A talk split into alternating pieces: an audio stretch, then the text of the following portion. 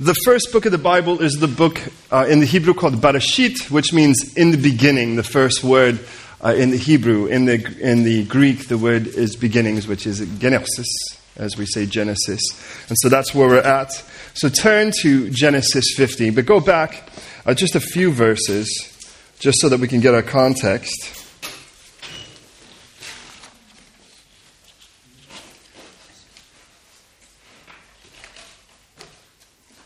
It's been a really neat week. Um, we had our first couple study. Oh, that was just a fantastic time. Um, don't feel left out if you're not a couple. We have all kinds of studies for everybody. I think there's 10 or 11 studies now available to you in one way or another, so please be involved. Um, there's all kinds of opportunity.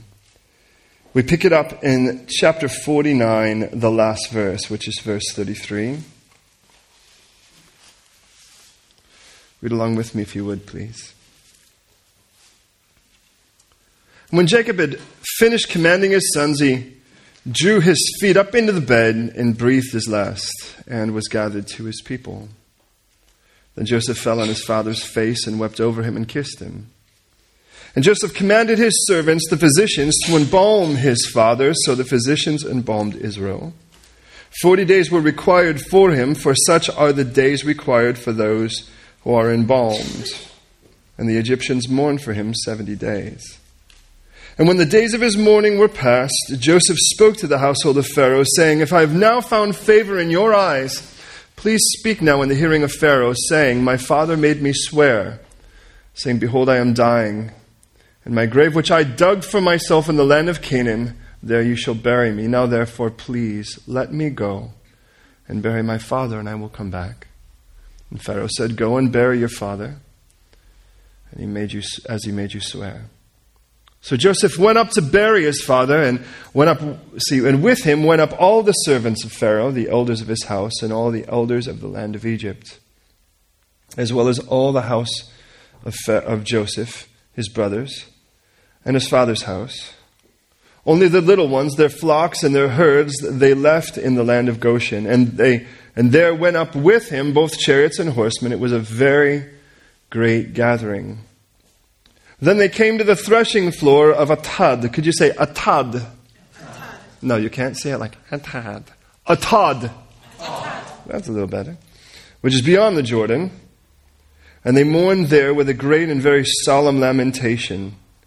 He observed 70 days of mourning for his father. And when the inhabitants of the land, the Canaanites, saw the mourning at the threshing floor of Atad, they said, This is a deep mourning of the Egyptians. Therefore, the name was called Chabel Mizraim. Could you say Chabel? Mizraim. Not bad. Which is beyond the Jordan. So his sons did for him just as he had commanded them. For his sons carried him to the land of Canaan and buried him in the cave, of the field of Machpelah, before Mamre, which Abraham bought for the field from Ephron, the Hittite, as property for a burial place. And after he had buried his father, Joseph returned to Egypt, he and his brothers, and all who went up with him to bury his father. Then Joseph's brothers saw that their father was dead. They said, Perhaps Joseph will hate us and may actually repay us for all the evil which we did to him. So they sent messengers to Joseph, saying, Before your father died, he commanded, saying, Thus you shall say to Joseph, I beg you, please forgive the trespass of your brothers and their sin, for the evil they did to you. Now, please forgive the trespass of your servants, I'm sorry, of the servants of the God of your father. And Joseph wept when they spoke to him.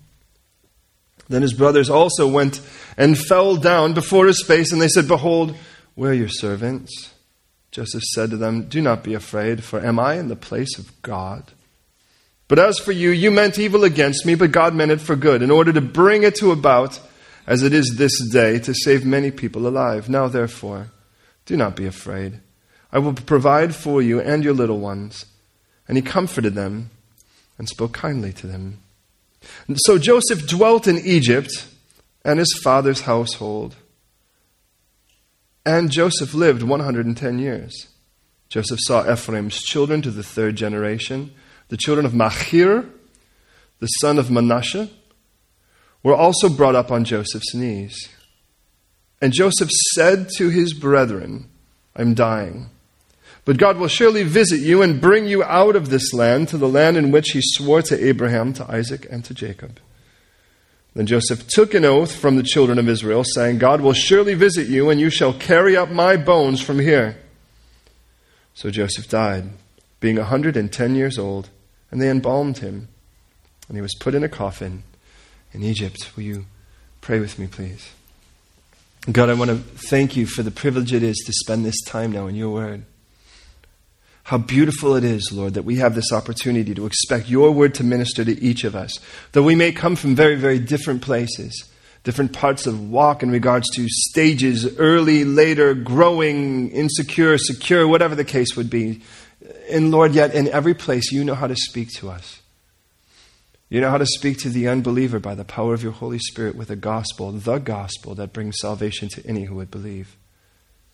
You know how to offer that pure milk of your word for the new believer that they would grow thereby.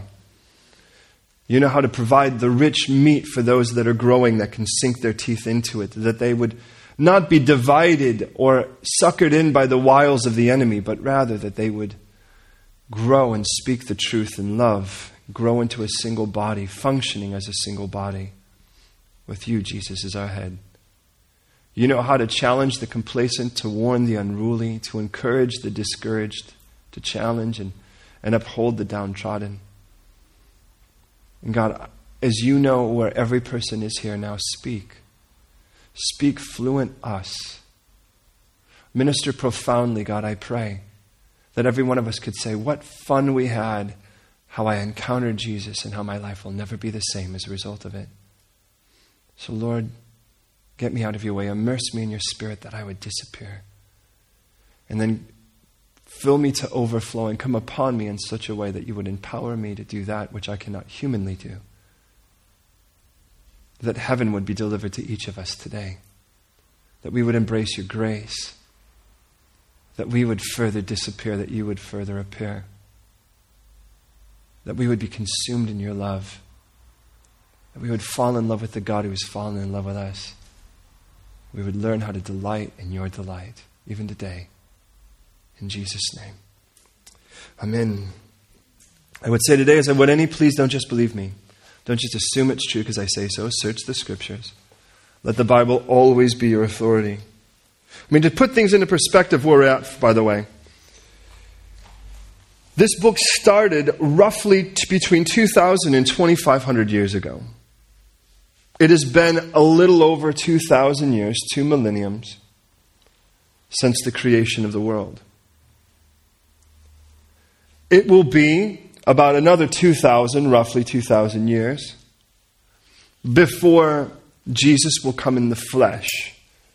Which, interestingly enough, means that somewhere in the last handful of chapters of the book of Genesis, we've gotten our halfway mark of Old Testament history.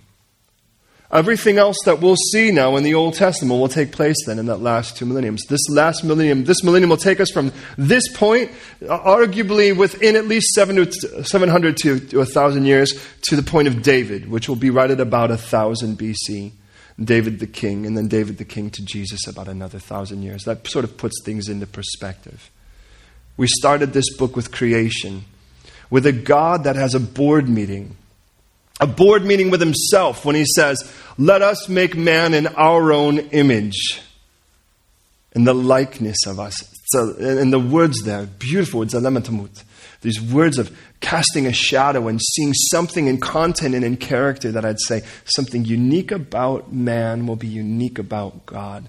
And then, where just in classic Hebrew uh, way of teaching, didactic teaching, there is that sort of question that's put, and then you're like, well, now I need to go find the answer. Like Jesus would say, go and learn what this means. I desire mercy and not sacrifice. And there I am looking for that thing unique about man. And, and he makes all of these other creatures. And God breathes life into this man, and He gives us the play by play in chapter 2 of, of Genesis. And this man opens his eyes, or whatever the case be, and now is a living being. And, and his first encounter is with God and recognizing, You give me life, and you make beautiful things for me to enjoy and explore. And, and that's the relationship. That's the first data that man has to process in his head. It wasn't what do I eat? It wasn't who am I? It wasn't what's my place in this world? It wasn't what's my purpose? In the beginning, all it was was I don't know who you are, but whoever you are, you gave me life. You make beautiful things for me to enjoy. Let's hang out together. And God, after making man, takes the next day off. You get the idea, don't you? It wasn't like God was like, whew, I bush, making a man's a little rough. He's like, now that I have you, Let's go on a honeymoon. You and me. Let's just walk around the garden. Let me make stuff. Let's enjoy. Let's explore. Let's go discover. God has nothing to discover. He all knows it. He's made it. But the idea, just like a parent, though, you know where you're kind of leading your child to stumble upon a present You're stuck somewhere. And, and there's the parent going, Oh, come on, come on, come this way. Oh, what's this? You know, try this. And, and stick your face in it. And imagine what it would be like not to even know you have taste buds and to stick your mouth into that juicy peach for the first time and your mouth cramps a little and you go, Oh, this is good. Oh, God makes another tree. Try this. And okay. And you, and three, three trees into it, I'm ready. Just you don't even have to tell me what to do. Make a tree, I'll stick my face in it and just start chewing, you know, and just into the watermelon and whatever. Just I mean, and there is you know Adam with his just face dripping and all this stuff, you know, from his hair, watermelon seeds and peach fuzz and all kinds of stuff, and just and that smile on his face, and no one says, "No, will you just clean yourself up? You're embarrassing me." It's just God having a good time with His creation, and this is the beginning the way God intended. And I'm still looking for that unique thing. And then God says, It's not good that he should be alone. Let's make him a helper, and it's there. And to help him what? To help him do what? Do you realize my job, if I were the first man, your job, if you were the first man, was to explore the wonders of God's garden, partake of it, and find God in it, and enjoy it? Now, which one of you would like to be assistant that? Sign me up. Help, help you and, and me explore and discover and enjoy and delight and, and, and, and encounter that God. And I go, oh, that's the thing unique about man. It's not good that he should be alone. Man was made with that companionship, with that capacity for companionship because God has that capacity for companionship. And He wanted to make us in such a way so that when we feel lonely, God says, Now you know how I feel. Now, what does it mean to be lonely? That means there's someone you want, but they're not there. But God says it could get worse than that.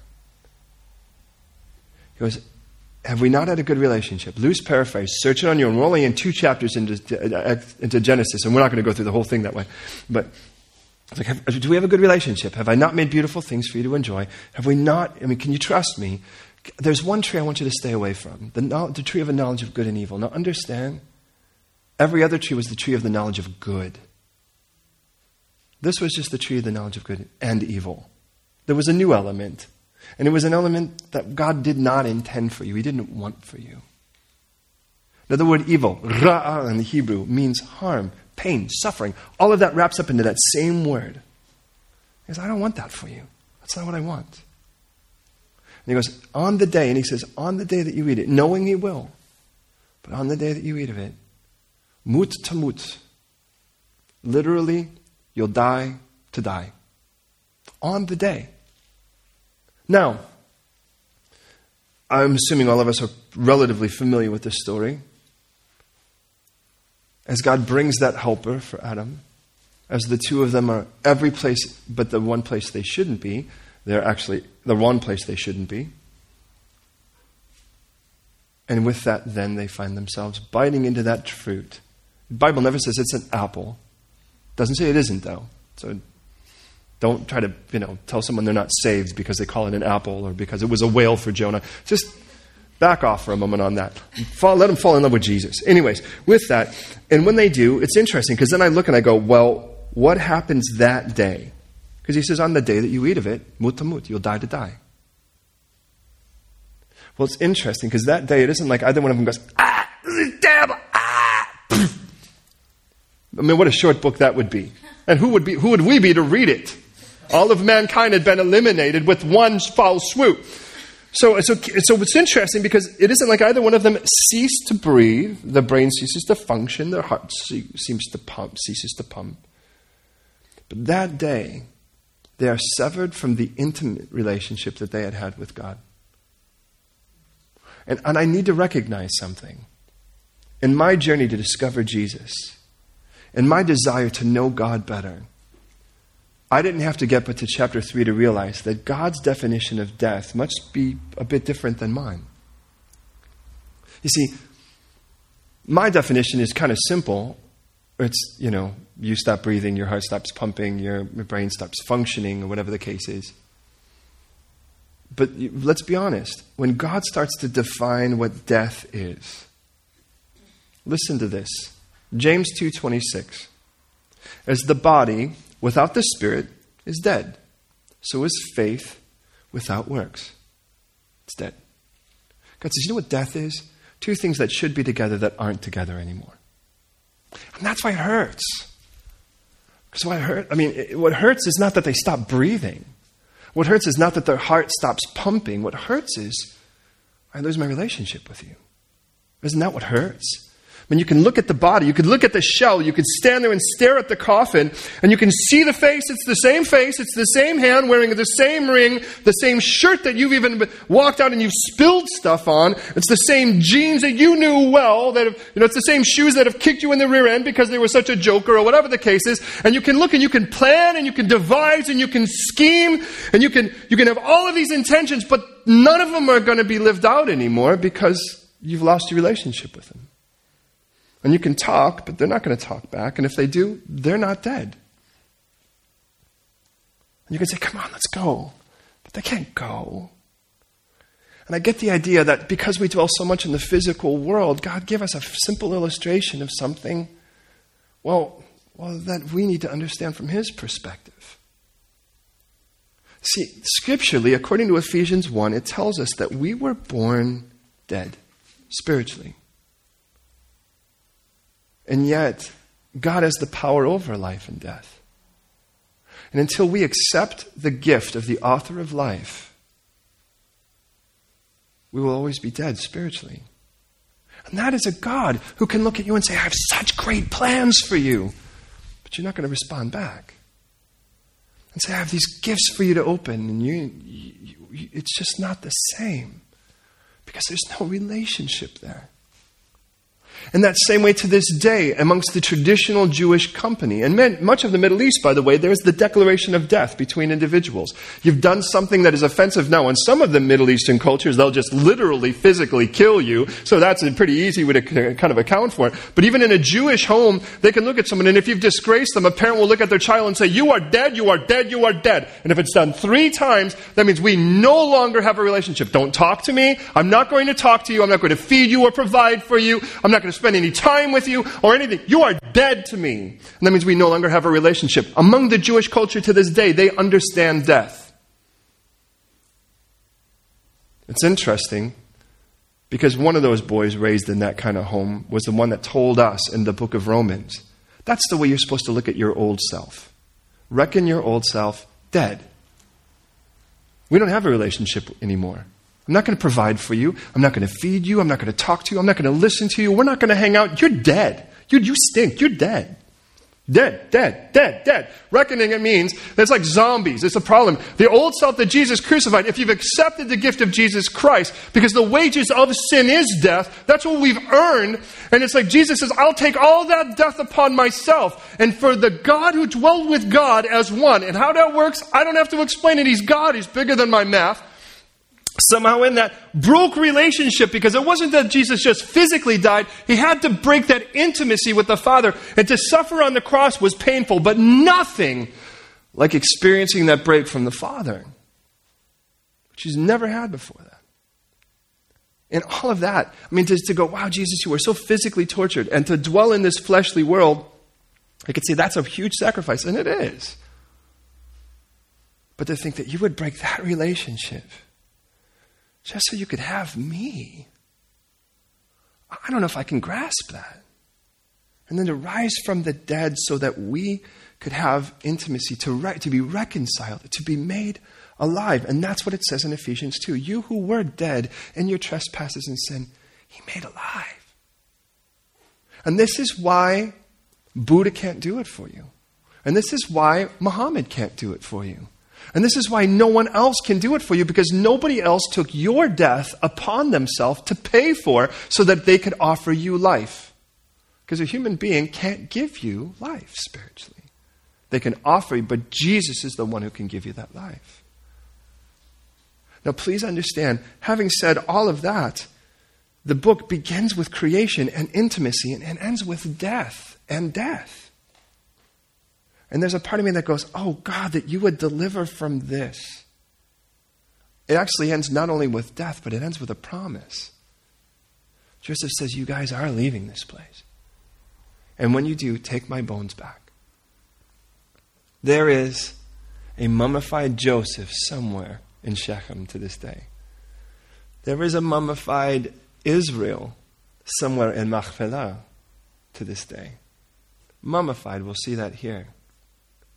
And the reason I say that is please, every moment you feel lonely, every moment you feel empty, you just wish you could have such a companion. Will you remember who created that cavity? Who wants to fill that cavity? And who feels that infinitely more for you? Jesus didn't die to send you to heaven, He died to be with you. Everything else is the product of that.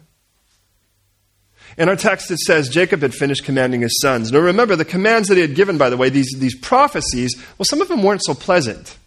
And in fact, the first three boys he basically excommunicated. He declared them, in essence, dead in that sense. His oldest, because he had actually gotten romantic with one of Jacob's um, spouses, so to speak. The next two, because they had eliminated an entire city. They had killed all of these men. Number four in line, by the way, then is Judah.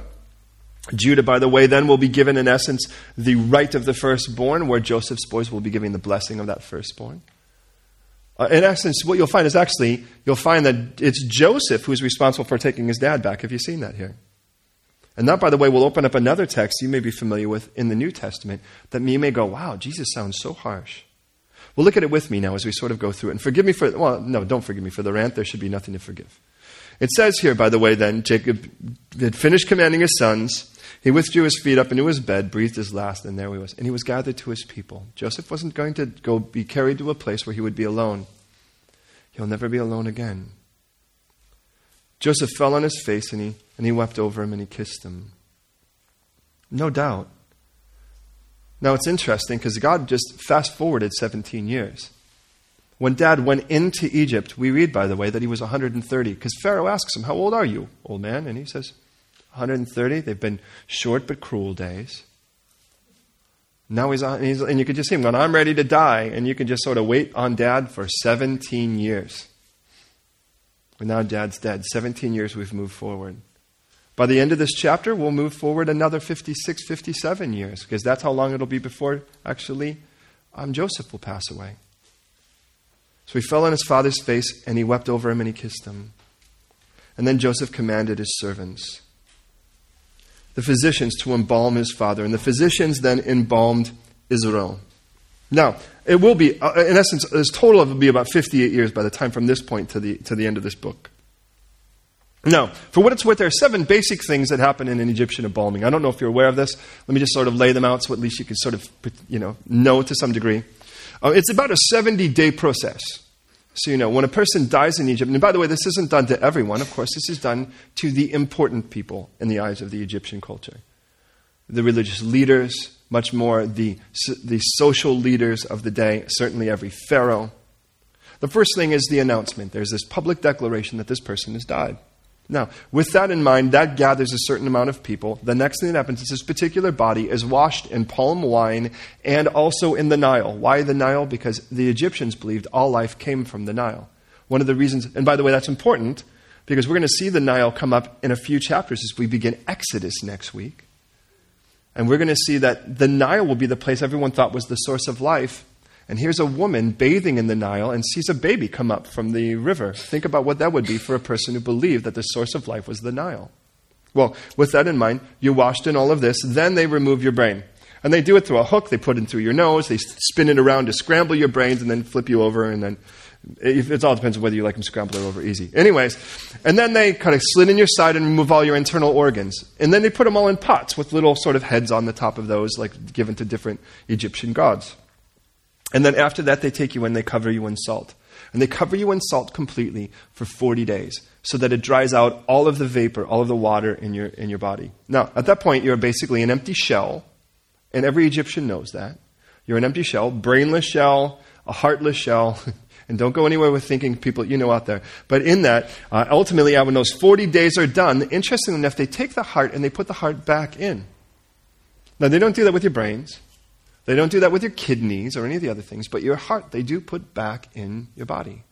And then as they put that back in your body, they actually then cover you in this plant resin and, and, and, perfumed oils. And they'll do that, and it'll take a whole day, but when they do, they will give over 100 yards of linen and they will cover you in, and over your body weight in this plant resin, and they'll cover you, and then they'll, they'll, they'll wrap you in these strips, and then they'll put a wooden board underneath you, and then they'll cover you again, and then put the strips over you and the wooden board, and then ultimately this big long strip that they'll put all the way around you. And then when then all of that happens, ultimately, now you're actually sort of ready and you're, you're fully covered, and then the last thing that takes place after those 40 days of preparation is a funeral procession. The greatest funeral processions will last 30 days. That would be for the most important people in that society. Now, back in our text, and the only reason I tell you all of that is because it tells us here, by the way, in verse 3, that the days were required, for such are the days required of those who were embalmed, and the Egyptians mourned for him 70 days. That means, in the eyes of the Egyptians, this man was considered important.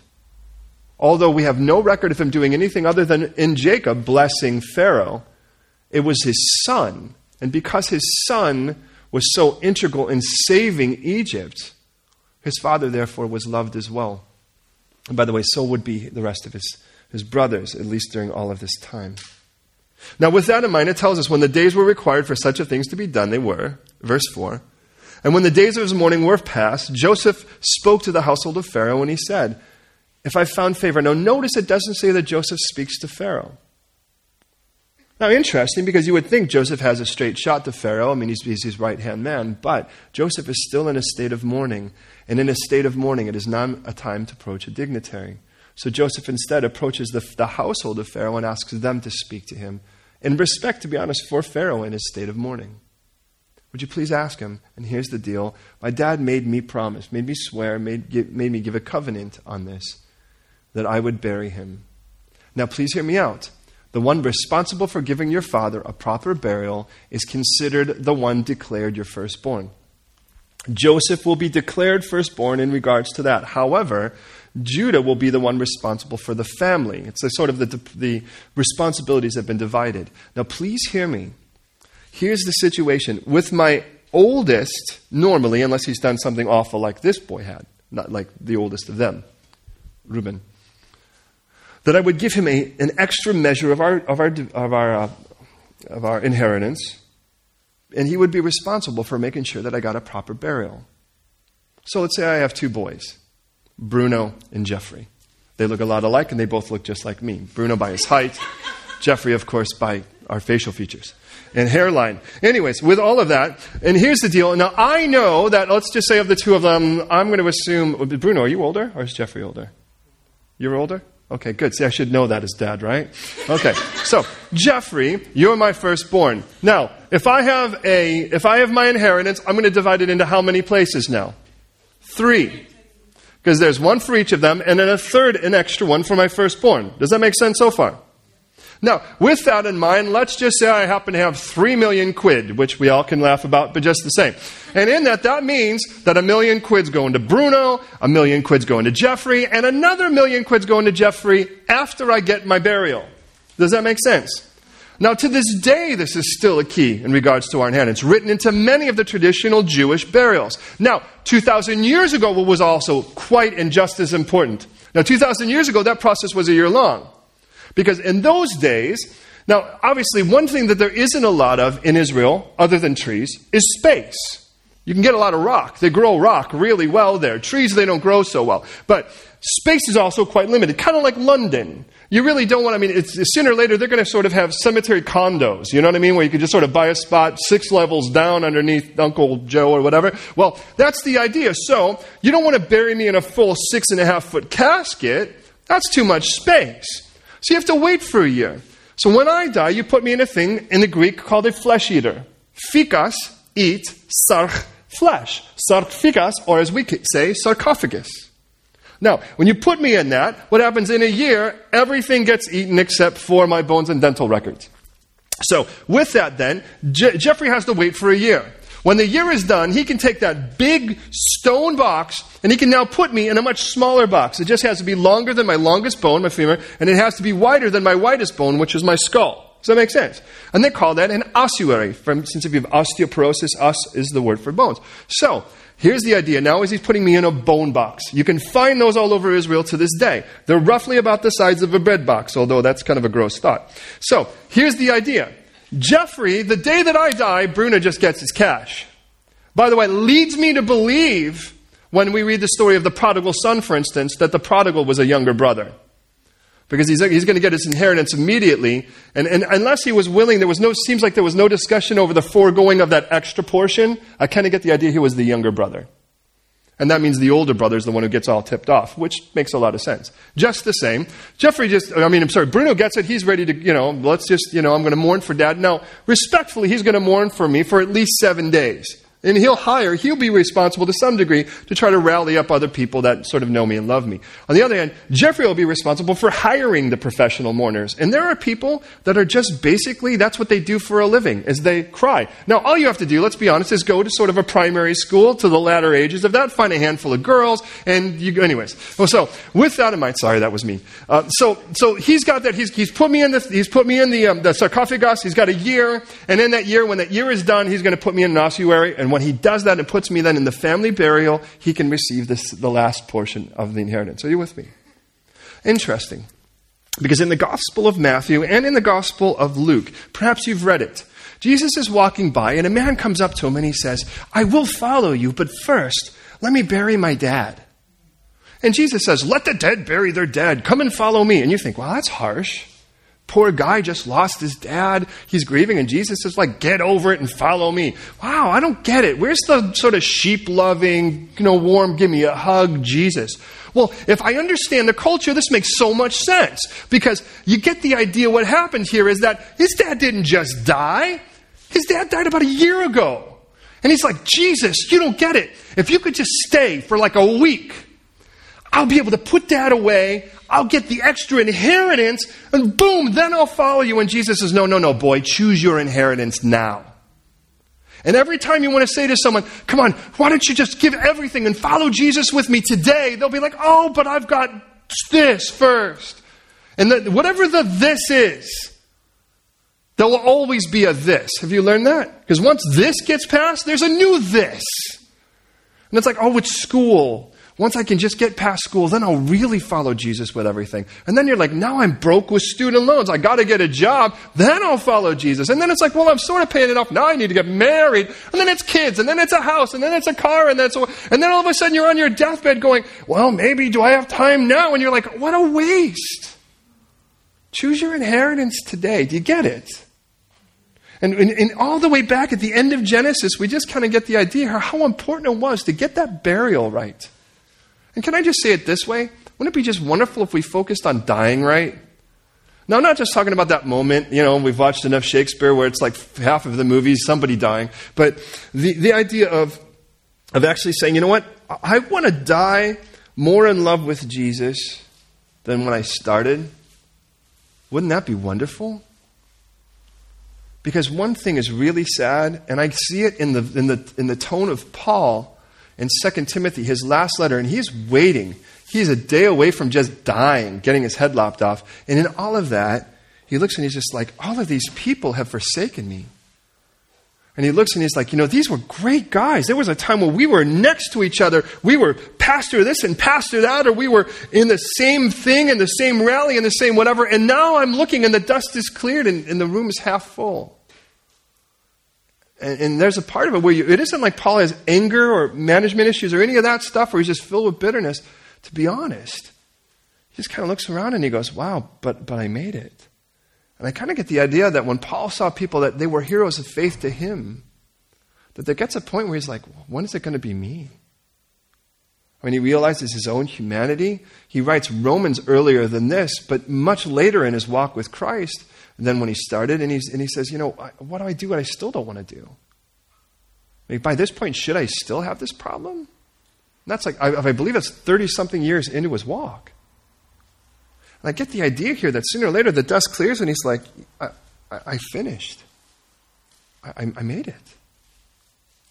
Now, in this situation, there's a great morning. Joseph spoke, and he spoke to an. Un- we don't have any record that this Pharaoh was a believer or anything along those lines, but he looks, and as he looks, he kind of says, and, he, and, to the messengers of his house, and the, the people of, of Pharaoh's household come and talk to Pharaoh, and they're like, hey, this guy, his dad made him promise on his deathbed that he would get his bones back. Will you do it? And what I find interesting is even the unbeliever seems to have a level or a standard in regards to death. Because it is something we do all have in common. Now, they were, of course, enormously superstitious. The idea of embalming the body in the first place was trying to have it ready. Now, aren't you thankful that this, now, maybe some of you, you're a little more sad. The older I get, the more happy I'm ready to get the new model. But it's like, I am so thankful this isn't the one I'm taking into heaven. Oh, glory to God for that. I'm not too sure how, I, I, God would have to do another miracle to call it glorified. But I look at it and I think, thank you. So this is the only place I get it.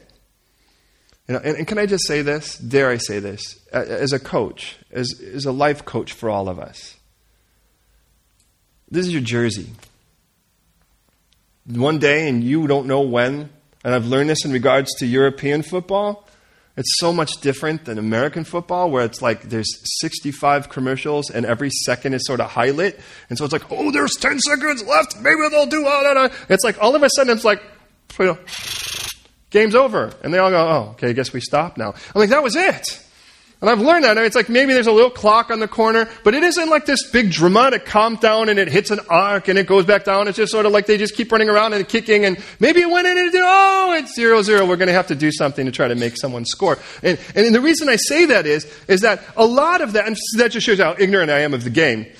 The reason I say that though is it's a lot like life. It's like all of a sudden there's a clock, and some of us kind of get a little ticker in it, but, we, but all of a sudden it's sort of like we blink and it's just done.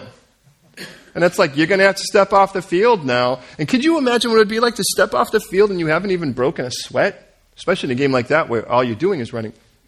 And I, I think, my goodness, I, I don't want to, to have this thing pristine. I want to use it up. Man, when I, when I hand this thing in, and I've learned there are certain things when you're done, you've used it up, you're retiring the number because ain't nobody else going to wear that jersey after you did. And this is the only place you're going to wear it. Wear it well. But in it, man, recognize why you're wearing the jersey. You're not wearing the jersey so to, for people to fall in love with the jersey. You're wearing the jersey because you've been brought into a team. And that team's got a point to it and a score to make. And God, in His infinite wisdom, has put you on the team. Man, use that jersey well. Use it. They're retiring two jerseys by the time this is done. And he says, Please, can I go and bury my dad's jersey? And Pharaoh says, Go ahead. Did you notice that Joseph didn't go alone? As a matter of fact, there are some commentators that believe there were more than 10,000 people that came with him. That's an awful lot of people. Now imagine you're in the middle of nowhere, sand everywhere, tumbleweeds blow by, and those are your friends. You've named them because it's pretty, pretty barren area. And all of a sudden, in the midst of all of that, I don't know, 10,000 people show up. And not just 10,000 people, but like people with like everyone's wearing Armani suits and Rolexes. They all pull up in their stretch Hummers and their limos. We are talking the greatest dignitaries of the day. Egypt was, in essence, the kingdom of the world in that day. So the richest, most powerful, clearly the most you know, the most influential people seemingly in the world all show up because of some man's jersey was getting retired. And it was getting retired to a place that, that was just that was bought, that was purchased, and it's just a place to lay the dead. That's it. And and they get near the place, and for seven days they mourn. I think, how profound would that be? All of a sudden, there's the Queen, there's the Prime Minister, there's the President of the United States, they're the leaders of EU, and they've all gathered together and they're bawling their eyes out over a man that most of them didn't know existed 17 years ago because his son was so powerful and so influential. And at that place, the people kind of look and they go, wow. And notice what they say in verse 11. When the inhabitants of the land, the Canaanites, saw the mourning at the threshing floor of Atad, oh, stop. Atad. What does Atad mean? Has there ever been in the history of the world such mourning as this? Can you think of anything in Scripture where there were that many people crying over death? Where there was that intense of crying, that deep of emotion over death? I would say, well, you could say the flood, but most of those people were actually dying. They weren't weeping over the dying, they were just too busy dying themselves. Well, it's the word atad that blew it open for me. The word atad means thorn. I think thorns. Where do I see thorns? Where death was introduced, that's where I see thorns. And God brought me back to that point where all of a sudden He say, Have you ever seen such intense mourning, such great grief, such heaviness, and such pain, where all the dignitaries of the earth wept over a man, one man, and his death? I say, Let me tell you about another one you didn't see. Way back in Genesis 3, where thorns were introduced, it was God who was weeping and all the dignitaries of heaven weeping because one man had now partaken of death. One man. And God takes me here at the end of the book, back to the beginning of the book, to remind me this is how God feels. What do you think would have happened if his dad would have risen from the dead right there at that moment? Well, first of all, most of them would have dropped and passed out. We all could agree. But could imagine the joy that would have been there sooner or later as that man would have been brought back to perfect health?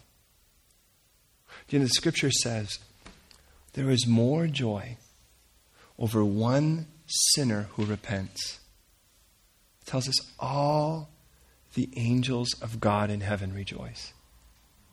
If you've said yes to the gift of Jesus Christ, every angel of God in heaven erupts in praise. Every one of them. You started a party. You, you, not Calvary Chapel, not Billy Graham. You, just you. That's how important enough you are. That just you, the moment you have, and if you haven't, today you can start that party. Just you, the moment you said yes. Every angel of God in heaven, every dignitary, every leader, every power, every dominion that belongs and surrenders to the Father rejoices. The rest of them, they get a little bit upset. Too bad they lost. Now, please hear me out. In this place, God takes us to a place of intense mourning. And they call the place then, is notice in then in verse 11. Therefore, the name of it was called Chabel Mizraim. Chabel nothingness. Interesting. Emptiness.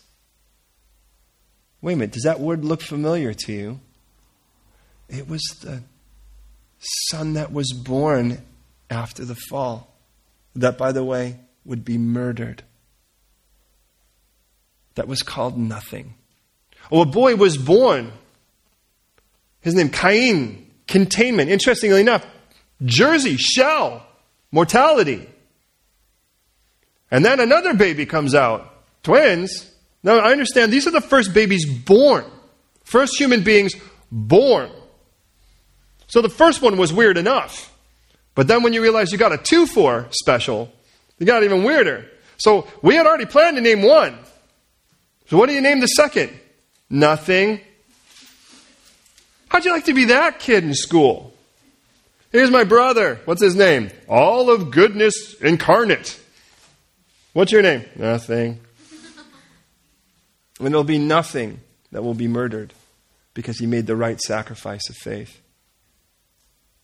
And here I'm brought back to that spot, but this is the nothingness of Mizraim. And Mizraim, by the way, is Egypt. The sons carry him then to the cave of Machpelah, which, by the way, we'll see again with David before Mamre, which Abraham brought before the field of Ephron the Hittite, his property of burial places. He buried his father. Joseph went back. Now it's interesting because what Joseph had to say to Pharaoh was, Let me go. You kind of get an idea. That's a little foretaste of what we're going to get in the next 12 chapters of the book of Exodus.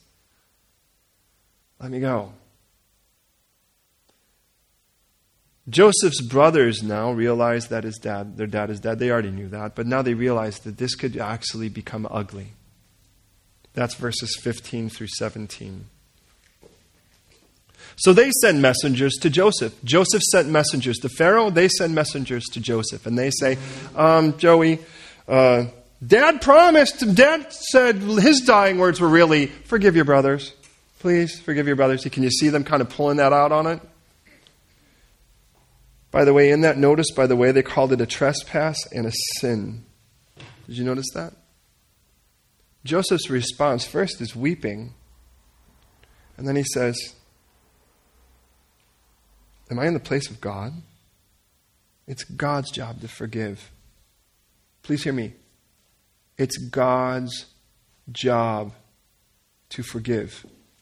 The word literally means to cast away and leave. When you've blown it, it's God's job to, to forgive. That part you should know. If we sin, if we confess our sins, He's faithful and just to forgive our sins and cleanse us from all unrighteousness. But when someone's, someone's done something nasty to you, you go, I can't forgive him. It's God's job to forgive. And if that God lives inside of you, he will forgive through you if you allow him.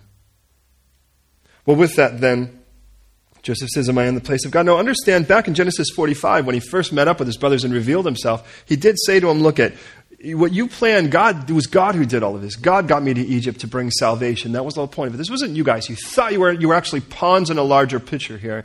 I actually, God brought me here. He just used you to do it. It was God who did it. But He doesn't say openly, I forgive you. But He does say, I will provide for you and I'll take care of you. And now look at how He ends this portion, by the way. He says then after that, please look at, they say, please forgive. He says, look at, of course, but I'm in the place of God. Verse 20, but as for you, you meant evil against me, but God meant it for good in order to bring about as it is this day to save many people alive.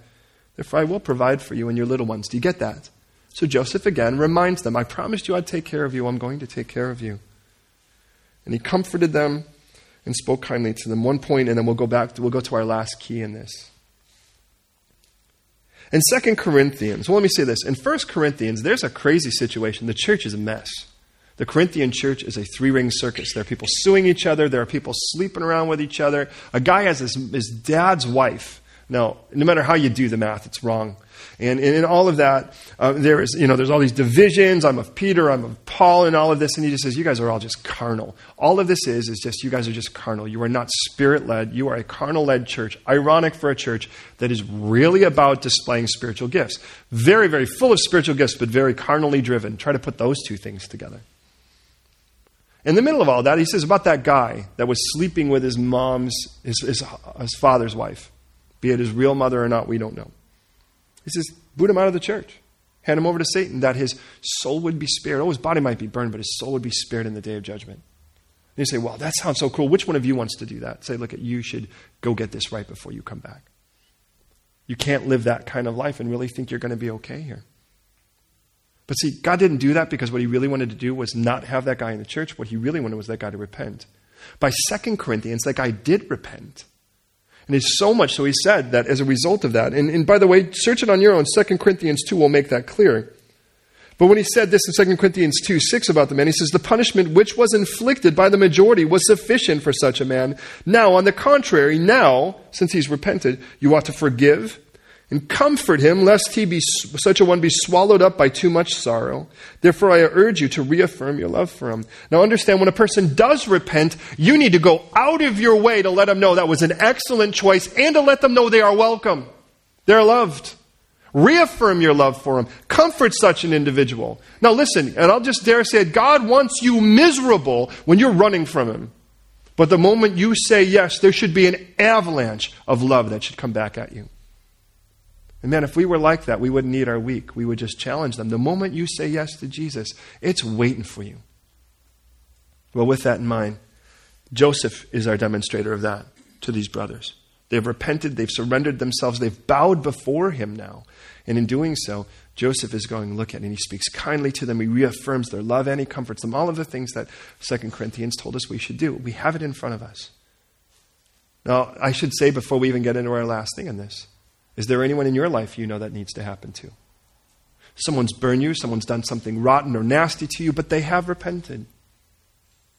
If they've repented, are you in a place then where you're willing to reaffirm, to speak, to, to, to go to that point now and seek to comfort them? But they've burned me. Yeah, but remember, it's God's job to forgive. And if God forgives through you, then He can give you the power to do that. And only, and let's, let's face it, when that kind of thing happens, clearly Jesus is at work. And maybe that's something, that's obviously a word for someone, or the Lord wouldn't have spoken it today. So there's someone in your life you need to actually get right with, even though they're the one who you'd say did the wrong, but now you are responsible to go and take the initiative to go and restore that individual now that they've repented from that. Or you're like, well, fine, good, now that you've stopped doing it, good, we can end this thing and just, I don't want anything to do with you. Will you actually go as far as seeking to bless and minister to them? Verse 22. Now it's Joseph's turn to die. We fast forwarded 58 years. He and his father's household, Joseph lived 110 years, the youngest of all of these patriarchs. Joseph saw Ephraim's children to the third generation. Now, that's interesting because God had promised the fourth generation would leave Egypt. By the way, in the fourth generation starts from you start from Israel down. Which by the way, now if I look at that, we have Abraham, Isaac, Jacob, and then Joseph, that's our fourth generation. We follow four generations. That means it's very likely that Joseph would have met the one who will be leaving Egypt. I mean, he will be actually speaking to a child that will be able to say, Look, get my bones out of here. I'm, I'm going to ask you to promise. I want you to promise that. That's a pretty wild thought. He saw his great grandchildren. And that would be the individuals that at least will make it out of Egypt. So, Joseph said to his brothers, and by the way, and again, we have that, by the way, I, am always looking for what's this beautiful thing? God put the name Machir in it. And what's Machir mean? Machir means salesman, so you can take wherever you want with that. Verse 24, Joseph said to his brothers, I'm dying. Appears as if he's the youngest to die, by the way, of these boys. We don't have record here, by the way, that any of the other brothers have died. God will surely visit you, bring you out of the land to the land in which he swore to Abraham, to Isaac, and Jacob. Then Joseph took an oath from the children. He says, Look, God will surely visit you. Wait a minute. God's not going to just relocate you. God is going to come down and personally interface with you for deliverance. If you're going to have deliverance, it's going to have to be that God isn't going to just wave his hand, he is going to step in and you are going to encounter him. And he doesn't encounter you just for warm fuzzies. He's always got an agenda, and that agenda always involves bringing you closer to him. He goes, Look at this is Joseph dying. He doesn't look and go, You've been faithful, you haven't been faithful, I'm wiping you out, and I'm going to bless you, and that kind of thing. Joseph just looks and goes, Look at I just want to say this. You aren't going to be in Egypt forever. And you need to know when you are out of Egypt, when you get out of this place, take me with you. That's the idea here. With that, Joseph died. He was 110, and they embalmed him. He was put in a coffin in Egypt. The story ends, by the way, in Joshua chapter 24, verse 32, where we read that the bones of Joseph, which the children of Israel brought out of the land of Egypt, they buried at Shechem in a plot of ground which Jacob had bought from the sons of Hamor, the father of Shechem, for 100 pieces of silver, which had become an inheritance of the children of Joseph. They will fulfill this promise. Now, as we go to prayer, friends, I just want to ask you a couple quick questions. One, in every choice you make involving the author of life, there will be life on one side and death to the other. If you say yes to Jesus, you say death to the old you. Is that a good choice? I would say absolutely. The one that was selfish, self centered, governed by my own lusts, evil desires, and selfishness, all of that gets laid to rest. That person gets crucified. God's not about redecorating the old you and trying to make the old you look a little nicer. He's about reinvention. Are you willing to let Him reinvent you? Are you trying to drag that old you over the cross? That may be in the lines of unforgiveness as we see it clearly here today. Where there are people you just still think you have a right to, to not forgive. Meanwhile, Jesus forgave you of all your nastiness. Is that really right? Hey, look at, according to Scripture, Jesus says you're welcome to not forgive anyone you don't want to forgive as long as you're willing to go to hell for it. Because he says, to the level in which you forgive should be the level to which you should expect to be forgiven. But let me ask you do you really see yourself as a person that created a party in heaven? That the entire heavens broke free and erupted in praise because you said yes to the author of life? Because that's how precious you are to him. Now, the good news is we are about to, next week, what an amazing thought, embark then on the book of Exodus, which by the word means exit. And we leave this one saying, God's not going to keep you in Egypt forever. You're not going to be in this place forever. And if you're going to leave, take me with you. Now, with that in mind, might I just say, you're not going to be in that shell either. That jersey you're wearing, you're not going to be in it forever either. And man, when you leave, it would be really wise to take the son of promise with you as well. Because there's a place that's promised you. By the way, that generation will, that will leave Egypt will never know it until they go there. It's all they can hear is stories. And our permanent address, beloved, I've never been there, have you? Times of worship, great times of praise, beautiful moments of intimacy in God's Word. They're hints and they're appetizers of the main course, but I've never actually seen the property that God has already prepared for me in heaven. And that's crazy because that's my permanent address, and I've yet to move there. But I do know this when I do, I'm taking that boy with me because that son of promise was the one who redeemed me in the first place. He was my Savior before I ever stepped foot in the land that he, that he was saving. Man, you just got to say yes to him. If you've never said yes to the gift of Jesus Christ, I would love to give you that honor today. But if you have said yes to Him, are you willing to let Him do what He wants to do in your life? To reinvent you? I guarantee you, there's nothing He will reinvent that will not be an improvement. And you have an entire cheering section in heaven rejoicing over every choice you make to say yes to Him. And that's not just to the unbeliever to say yes to Him the moment, that's every time you say yes to Him. Will you pray with me? Lord, I want to thank you so much for this beautiful text. I want to thank you for the way you've gone before us. What a gorgeous text and how precious it is. And Lord, I pray right now for anyone who is suffering in any way where death is a reality in our lives. It may be somebody physical right now that we love and we know that right now that death is getting the better of them. Disease or, or age or whatever it is, injury is getting the best of them and we grieve that. But also, Lord, we have to be honest. There are times where even parts of us that we know don't belong in us anymore. That's parts of us in our having giving ourselves to you, Jesus. And now we see parts of us that we liked before that you are you're sending off to death because there's something better and we can't see the better yet. And so we're grieving who we were because we're seeing it leave us.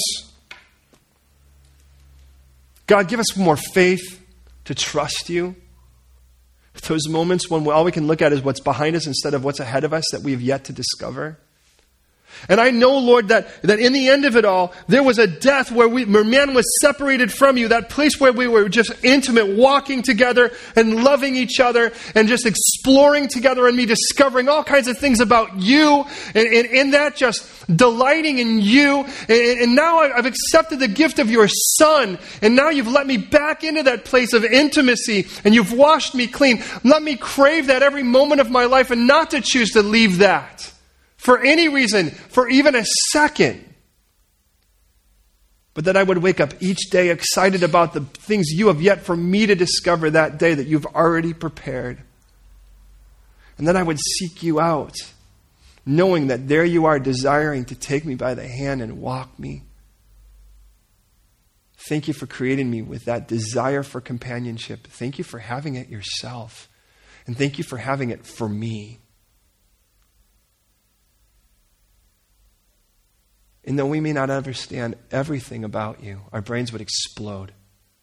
We do understand you give us life. That we do know. That's how it all started.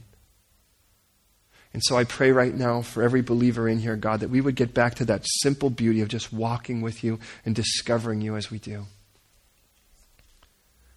And right now, while heads are bowed and eyes are closed, honestly, have you said yes to the gift of Jesus? If you've not, I'd like to give you the privilege of saying yes today. I'm not asking you to join our church. We don't have a membership. You're certainly welcome to come. It starts by accepting the gift that Jesus paid on the cross, that death that was in lieu of you. And in doing so, all of our grief and sin and all of that guilt was paid for, and then he rose again to offer us a brand new life, the kind of life that is actually living in intimacy with the Father. So I'm going to pray a prayer and I ask you to listen. And if you agree with it, I ask at the end for you to give a resounding and confident amen. And what you're saying is, let so be it. Let that prayer be my prayer. Let those words be my words. I agree. And here it is.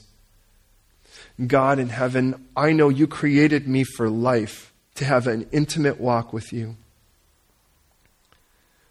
And yet I know I was born spiritually dead, selfish, self centered, self driven and the very wages of my unrighteousness have earned me that separation between me and you.